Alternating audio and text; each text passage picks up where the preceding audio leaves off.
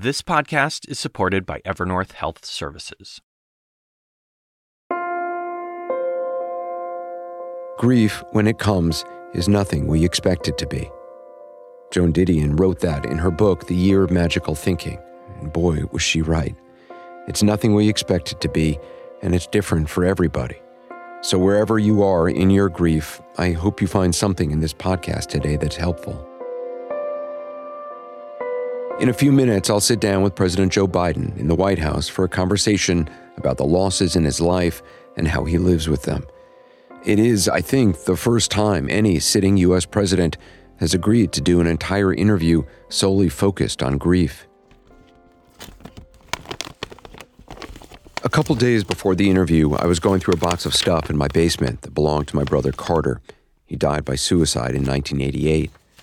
I don't have a lot of photos of Carter visible in my house. I still find it too painful. In the box, there were a bunch of pictures of him, but two in particular stood out a Polaroid I'd seen before, and a framed black and white photo, which was one of my mom's favorites. It was taken by a friend of his, Winky Lewis, shortly before he graduated Princeton. He's smiling, and he looks so young and so handsome and so happy. Fifteen months later, he killed himself in front of our mom. He was 23. Sitting on the basement floor, studying his face in these pictures, I found myself weeping. I wasn't sure why at first, but later it hit me. I don't recognize the person in these photos. I don't recognize my own brother. He looks nothing like I remember him. And it's not just that I've forgotten what he looked like 35 years ago. I don't recognize him because I never really knew him.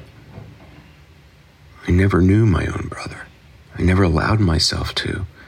And I never allowed him to know me. After our dad died, we each we retreated into ourselves. We had 10 years to talk about it. And we never did. I want to tell the boy in these photos that I see the sadness he's hiding and I see his fear and I want to tell him I'm sorry. I am so sorry.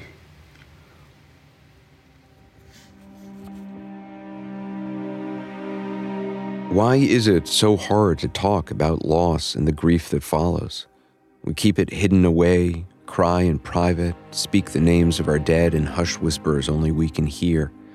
That's what I've done my entire life and I see now the price I paid. I think back to what Francis Weller said in last week's episode. When we're asked to carry it alone, privately, we end up carrying it around in U-Hauls, dragging this weight behind us. And in that privatization, in that sense of having to sequester my grief within my own being, I feel like I'm all alone in this. And that's one of the most intolerable places for the soul to be. I think he's absolutely right and it does feel intolerable. That's one reason I wanted to talk with President Biden. He's been so public about the pain of loss he's experienced, and he's managed to stay engaged in the world.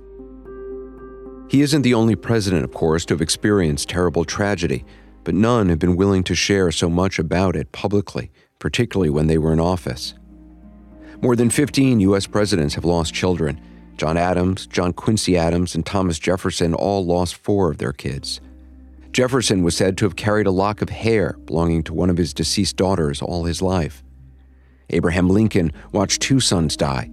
His 11 year old, Willie, died in the White House, likely of typhoid. His funeral was held in the East Room. John F. Kennedy also lost a son while serving as president, a newborn named Patrick who only lived about 39 hours. Both Roosevelts experienced the deaths of children, as did Eisenhower, Ronald Reagan, and George H.W. Bush. His three year old daughter Robin died of leukemia in 1953. President Biden's first wife, Neilia, and their 13 month old daughter, Naomi, were killed in a car crash in 1972. His young sons, Beau and Hunter, were badly injured. Beau died of cancer in 2015. The White House had set up two chairs for the president and I to sit in, facing each other at some distance in the library of his residence. It was a standard setup for a standard interview with the president, but it seemed too formal to me, so I asked if they'd bring a table we could sit around, something we could lean forward on, and if the president was so inclined, talk more intimately, face to face. They brought a table in, we arranged the microphones, and then the president appeared. We shook hands, he sat down, and we began to speak. I, I know you're you're reluctant to talk about your grief publicly because people have suffered worse, you've said, and, and you've gotten support that other people haven't gotten. And I know that given all that's happening in the world and all the suffering that we're seeing, it may seem trivial to talk about one person's suffering, but I do think it helps people to hear from others who have survived grief and lived with grief as you have. And I know it's the only thing that's really helped me. So thank you for doing this. No, I'm happy to do it. Look, one of the first things I learned after I got that phone call when I was down here, uh, 1972. 1972, and I got a phone call from the fire department at home in Delaware. And uh, they put a young woman on the phone, one of the first responders, and said, You got to come home, there's been an accident. And I said, uh, What's the accident? Said, well, your wife and three kids were hit by a tractor trailer, and, and you should come home. And the poor kid, she was a young woman, said, Your wife's dead, your daughter's dead, and your boys are really hurt. Your daughter was 13 months old. Yeah, 13 months old. My boys were not quite three, not quite four. They're a year and a day apart. And uh, I just remember, like a lot of people feel, I think, remember walking out through the Capitol and looking up at the heaven and saying, God, why'd you do, you know, I was angry. And like I was talking to God. I know it sounds strange, but it was, I was really angry. You were just 30. You'd just been elected to the Senate. Um, you'd fallen in love with this woman on a beach in the Bahamas. Neilia was her name, and Naomi was your daughter. Yep. Did you know how to grieve at that time? Well, um, I, I, won the gene pool. I was raised by a mom and a dad who were, uh, who my mom was a person of faith. My dad was a guy who'd been through some tough times and just got up. The saying in the family was, just get up, just get up. And when you get knocked down, just get up. And uh, I had the great advantage because when it happened to me, I had a whole family. My deceased wife and I had purchased a home. It had a barn. My brother moved in and turned the barn into a little apartment. My sister and her husband left their place and moved in with me to help me raise the kids. And uh, we have an expression in our family if you have to ask, it's too late. I mean, for real. Mm. And uh, they were there, and my mom lived, and my dad lived, not, uh, but. You wrote about that time. You said you felt trapped in a constant twilight of vertigo, like in the dream where you're suddenly falling, only I was constantly falling. And you went on to say, I began to understand how despair led people to just cash it in, how suicide wasn't just an option, but a rational option. Did you actually feel that? Did you actually think about that? Well, I did. I thought about. I could understand how people could do it. I, I didn't contemplate it per se, because I had two boys that needed me. You wrote that you looked at them when they were sleeping, and you said, "Who would explain to my sons my being gone?" That's true. Because look, you could see how people, when they've been to the top of the mountain, had everything their life was like wonderful and everything gets crushed, how they could say, I'm never going to be there again, so I don't want to do this anymore. But, you know, uh, one thing I did do, um, I'm the only Irishman ever met that never had a drink. And uh, well, I'd actually go downstairs in the house we were still living in, the boys and I, and I'd take out a bottle of liquor and put it on the table and say, I'm going to drink it, I'm going to get drunk. I never took a drop, but I stare at it, and you know, just how how do you escape? There was a Senator McClellan was his name who had lost a number of his own kids, and he advised you to bury yourself in work. Yep. He said to you, "Work, work, work, work." Yep. I buried myself in work yep. much of my life for this reason. Well, but you did, I, did you do that or did you I, not? I I did that in the sense that. Uh, I didn't want to stay in the Senate. I was going to leave, and I had my brother talking to the governor about a replacement for me. You were criticized at the time for not spending more time in Washington, for going home every That's night right. to be but, with your but- boys. But, I did every single night. I got trying to go home because I wanted to kiss them goodnight. And I, every night, no matter what time I got home, sometimes it was late. They'd be in bed. I'd climb in bed with each of them individually. That was 51 years ago, and my dad died when I was 10 years old, and my brother when I was 21. And I still have a hard time talking about it.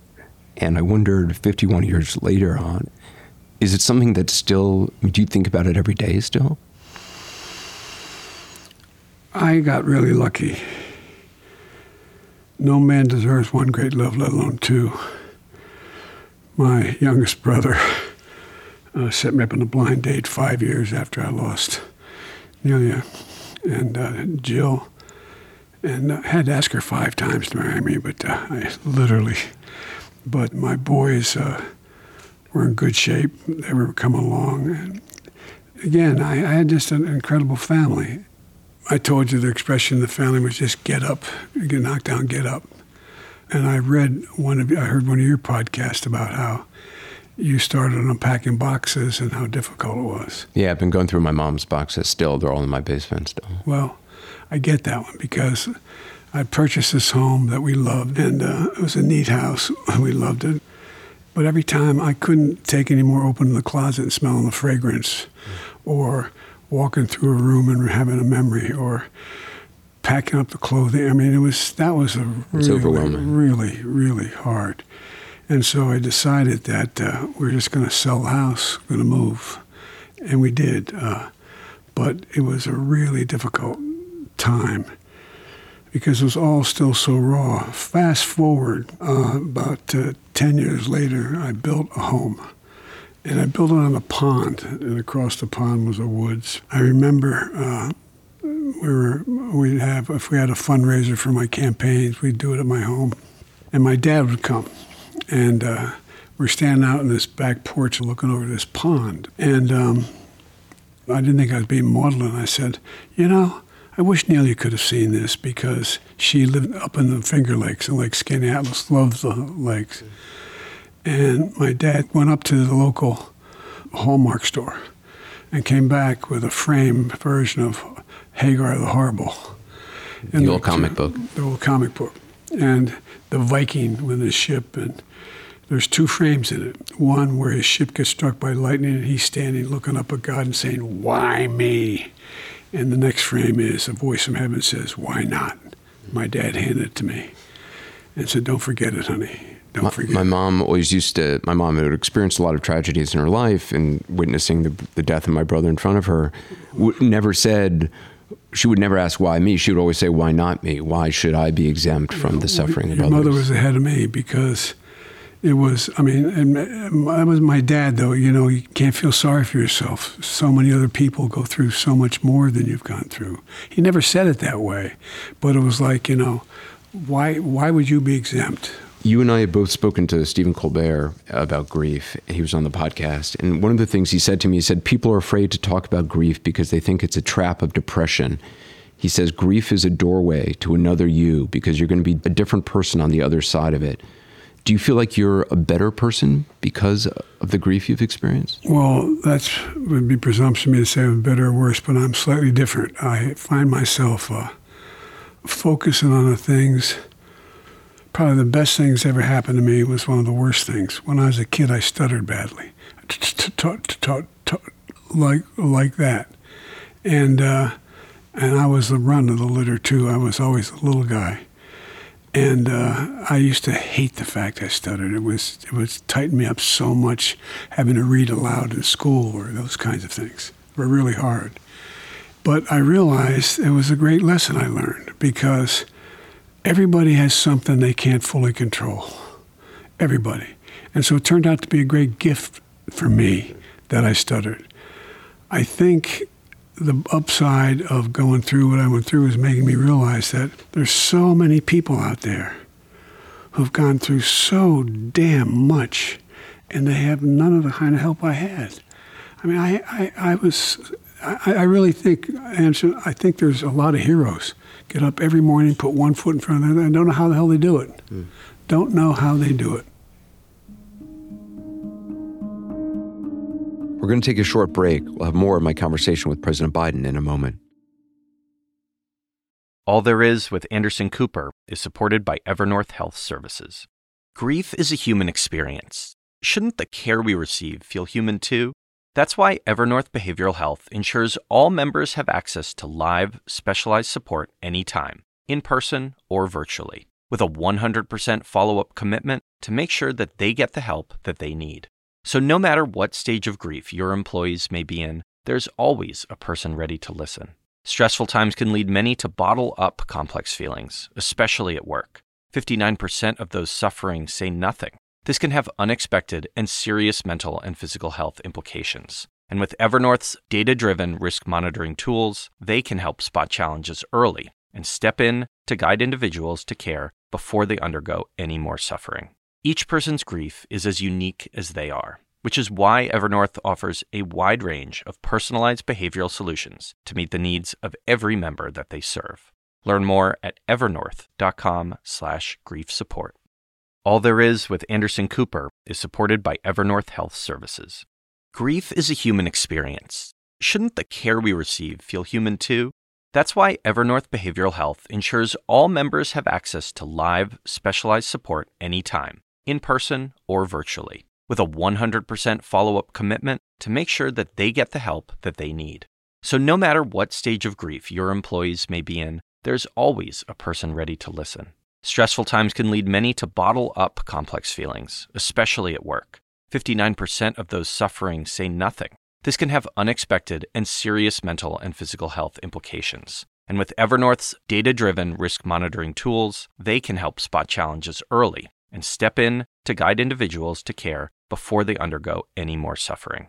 Each person's grief is as unique as they are which is why Evernorth offers a wide range of personalized behavioral solutions to meet the needs of every member that they serve. Learn more at evernorth.com/grief support. Welcome back to All There Is. Now, more of my conversation with President Joe Biden. You talked about the stuttering as a gift. It's interesting because Stephen Colbert also, one of the things he once said to me, which really struck me, he talked about a realization that he had had that he was grateful for his grief. And he quoted a line that J.R.R. Tolkien, the writer, wrote, saying, What punishments of God are not gifts? And when I asked Stephen if he really believed that, he said that yes. And he explained that he had gratitude for the pain of grief. grief. It doesn't take the pain away.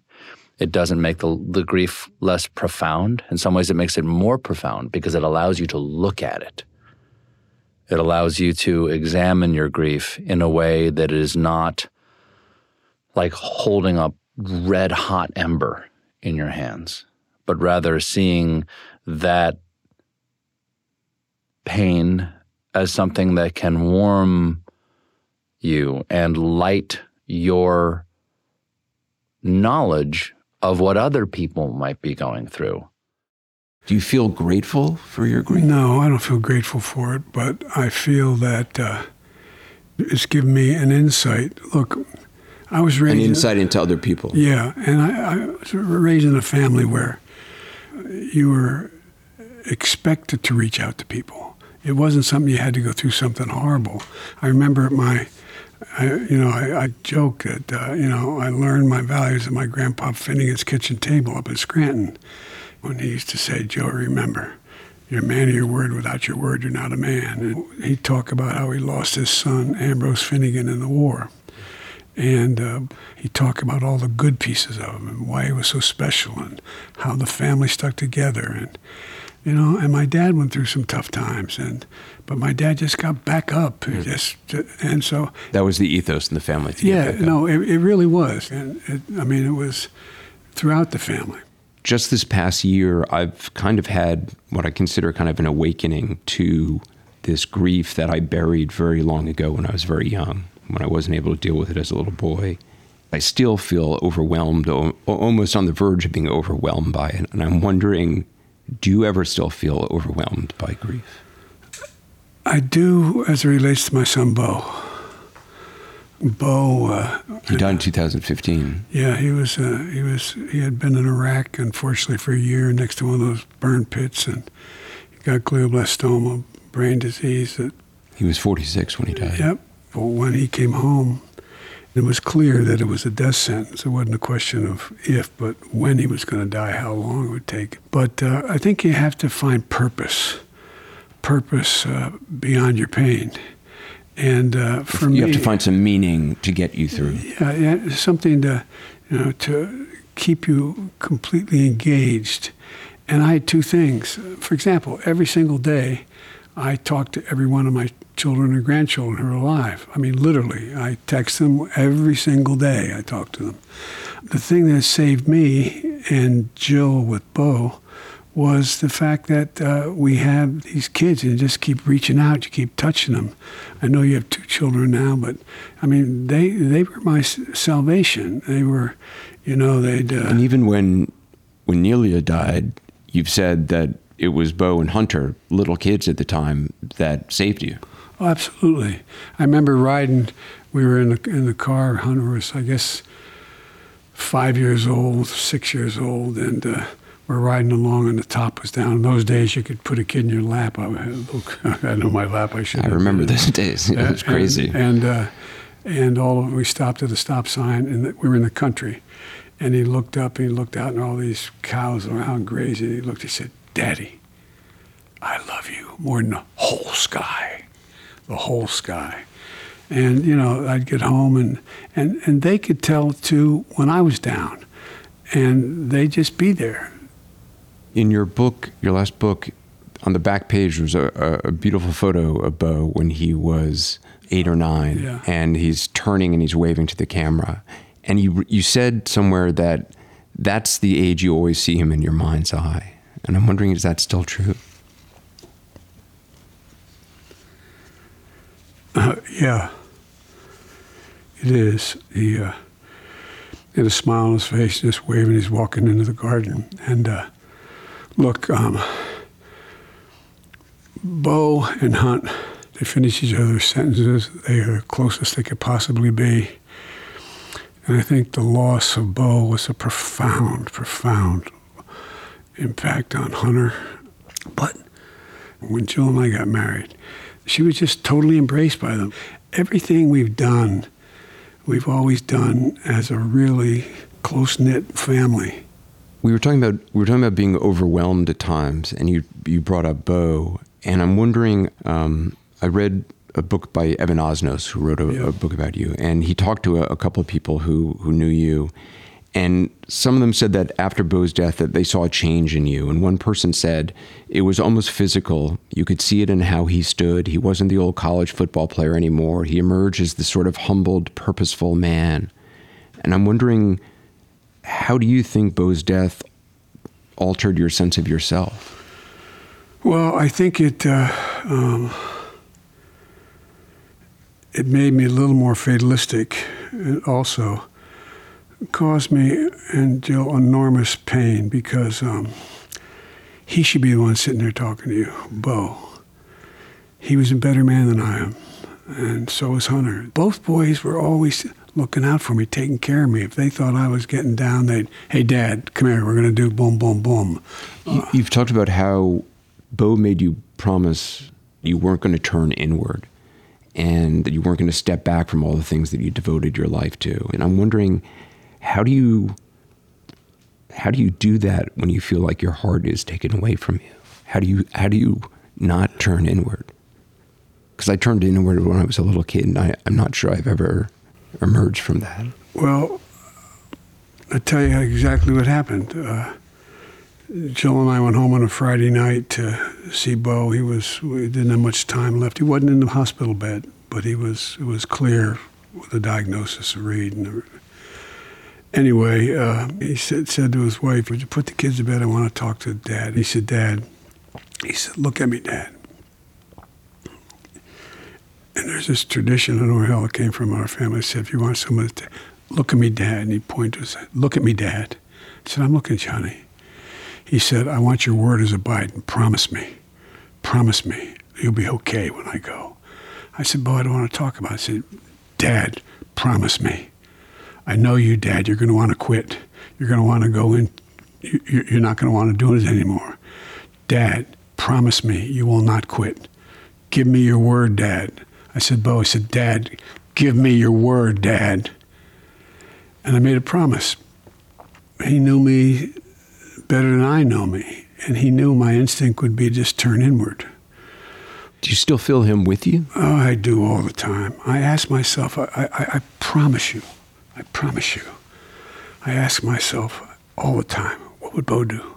A difficult decision. But, but do you do you literally feel him? Yes. I mean, in in good days, I feel people I've lost with me, but um, there's a loneliness to grief. I find there is. But look, what I I had an advantage. I still had Ashley, and I still have Hunt. And I'll, I'll get calls from my daughter or my son saying, "Dad, how you doing today? Everything okay? Good, doing well." I mean, it's constant contact. Do you feel alone in your grief still at all? No, because I think that Beau's death was even more profound for Hunter and for Ashley. They they they were like one person. I mean, you're wearing Beau's rosary right now. I am the Sort of Lady of Guadalupe.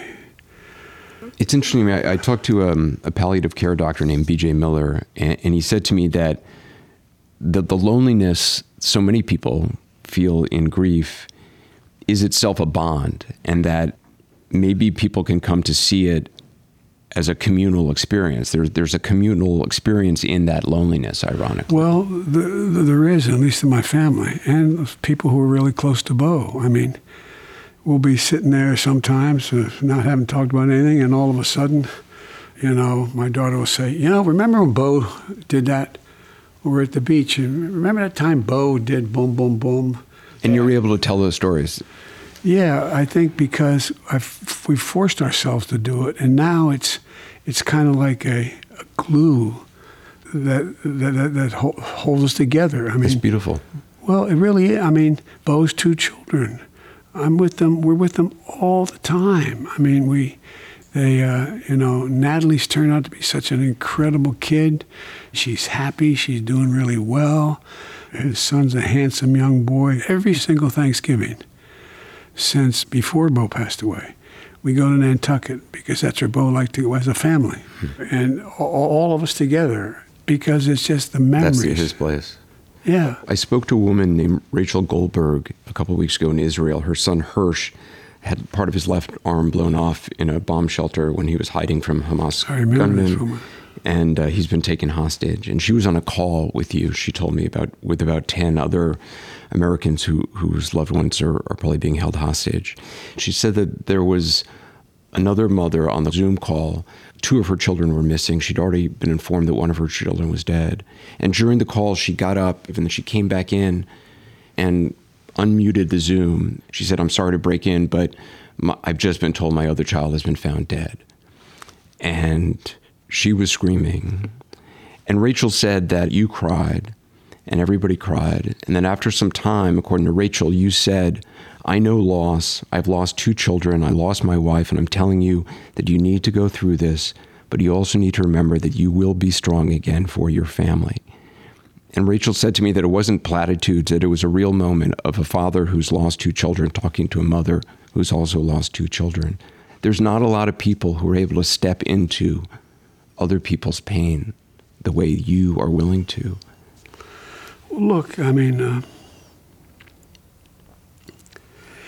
you know, uh, I just, I can remember the worst of all feelings I've ever had in my life where I didn't know whether my two boys were alive when I was going home after I heard that accident call. And I'm told that my wife was dead on top of my one son, my daughter was dead on top of my other son. And it took several hours the jaws of life to get them out. And what I've never been able to do, some people can, I never wanted to know the detail.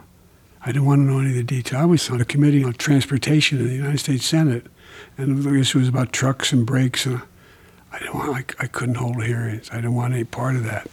I couldn't do it. And I remember when we, I told you we sold the house that we had yeah. bought, and the house we moved into, I had moved all those boxes you talk about. Well, I moved on the third floor a bunch of boxes I had never opened. And I opened one of them, opened one of the boxes that had never been opened. what I was going to throw out and not. There were about 15 boxes in that third floor attic room. And there was a scrapbook. And someone, thinking they were doing me a favor, kept a scrapbook of the acts and everything. And I opened it up, and there was a picture of the car. I closed it. I took it downstairs and I burned it. I could not, could not. I don't want to know the detail. I don't want to know the detail. I'd like to pray God that that car hit and they were gone, and the boys don't remember anything. But you know,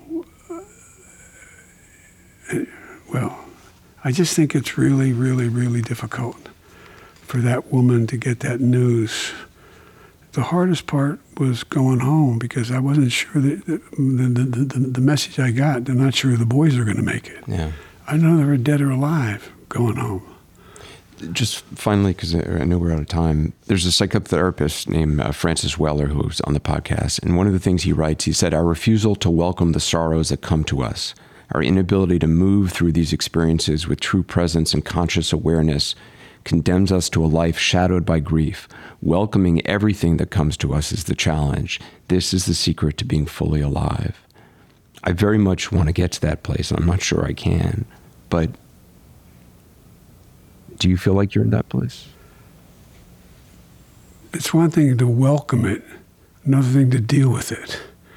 I don't know anybody who welcomes grief.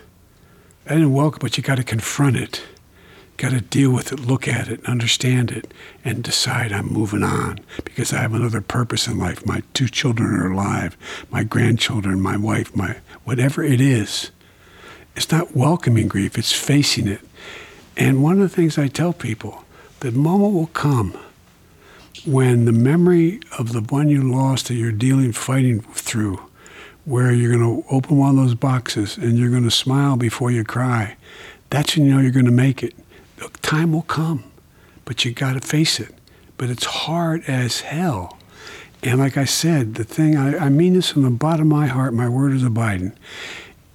I think it's critical that people understand that they're always going to be with you. Your mother's in your heart every single day. Your brother, as horrible as that was for your mother and for you, your brother, but in your heart. You're there, there every single day. And there'll come a time as you face up to this, and I'm no psychiatrist, state the obvious, but when you, you, you can sort of welcome that, mm. that you have that, you had that, that it was there. I think the hardest thing must be to deal with your brother's circumstance. Yeah, I get stuck in the way his life ended as opposed to how he lived his life. Bingo. That's what I mean. Look, you know, it's um, it's really hard as hell to figure out. I found myself spending a lot of time. What could I have done? Was it my fault this all happened? What could I have done differently? Mm, I think about that a lot. What, what could I have done differently? Maybe I shouldn't have been, you know, commuting. Maybe I, for example, right after this happened, you know, it was a it was a Ford station wagon. I thought, well, maybe I had the wrong car. If they'd been another car, maybe this wouldn't have happened. Maybe they, you know, or if you can endlessly go through yeah, those. and eventually, what you get to is like I I, I go I, I I'm going to reveal myself here. I shouldn't do this probably. The president is reaching into his pants pocket and pulls out a small silver object. It's another kind of rosary and he's holding it in his hand. I find solace in my faith. And uh, all the stories about how the Irish were persecuted, and, you know, we scanned all that stuff to talk about our. And this is called a prisoner's rosary. And they weren't allowed to have rosaries like Our Lady of Guadalupe in, in Irish prisons during the famine. Mm. But they had these. And I find myself, you know, going to bed, just saying a decade, just holding on, and I'm it's almost rote, but it just I feel connected to Beau, to to Naomi, to to Neilia. But again, it's I beautiful have, to have that faith. To well, again, it's almost it's almost more of a feeling than it is uh, articulatable, able to articulate the, the detail of it. But I just think that that the time's going to come when God willing, I'm going to I'm going to see him again. And I know that sounds probably No, I think about that all the time too. um, it's uh, because look, she's in your heart, he's in your heart. I mean, she, you can't look in the mirror and not see her. You can't. I'm, Presumption of me to say that. Well, no, it's the amazing thing is my kids look like my mom and look like my Yeah. brother. It's amazing. Well, by the way, Beau's son looks like him. Hunter's son looks like Beau. Hmm. Beau named his son Hunter, and Hunter named his son Beau. I mean, it's like it, it's. I know it sounds stupid to people who haven't been through this, before, but No, there's this beautiful. There's this thing, and I even find that that I'll find my one of my grandchildren doing what Beau would have done. Hmm. I mean, I, I mean, literally what Beau would have done. You see that the cycles repeat in families. You see the Yes, the. I mean, you see in the eyes of your grandchildren, the, the eyes of your son. I, I, I, I do. Mr. President, thank you for your time. Well, thank you, and I appreciate you share. I think you're sharing your situation with so many people. Gives them hope because a lot of people think I must be the only one that's happened to me. yeah. When they know other people are there, and they It's the strangest thing about grief is, I mean, it's this universal human experience, and yet it feels so lonely, and oh, one yeah, feels so alone no, in it. No, and it is, and people are, and a lot of people aren't inclined to talk about it either. They don't know how to or want to. But anyway, I've never known anybody who hasn't uh, benefited from ultimately talking about it. I agree. Thank you, sir. As my mother said, God love you, dear.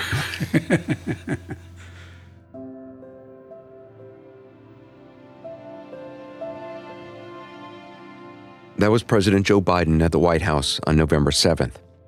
I hope hearing the president, one of the most powerful people on the planet, talk about his grief will help you talk about yours. As hard as it is, it helps to talk.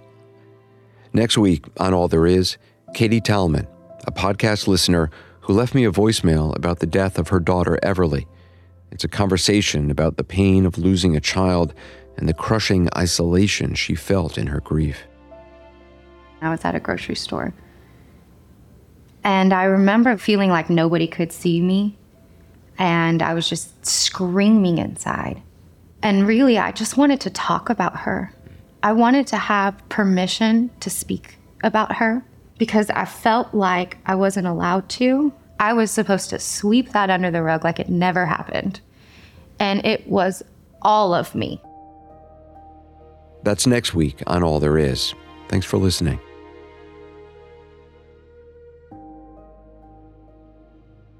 All There Is is a production of CNN Audio. The show is produced by Grace Walker and Dan Bloom. Our senior producers are Haley Thomas and Felicia Patinkin. Dan Dzula is our technical director, and Steve Lickteig is the executive producer of CNN Audio. Support from Charlie Moore, Carrie Rubin, Shimrit Sheetrit, Ronnie Bettis, Alex Manasseri, Robert Mathers, John Dianora, Lainey Steinhardt, Jamus Andrest, Nicole Pesaru, and Lisa Namerow. Special thanks to Katie Hinman.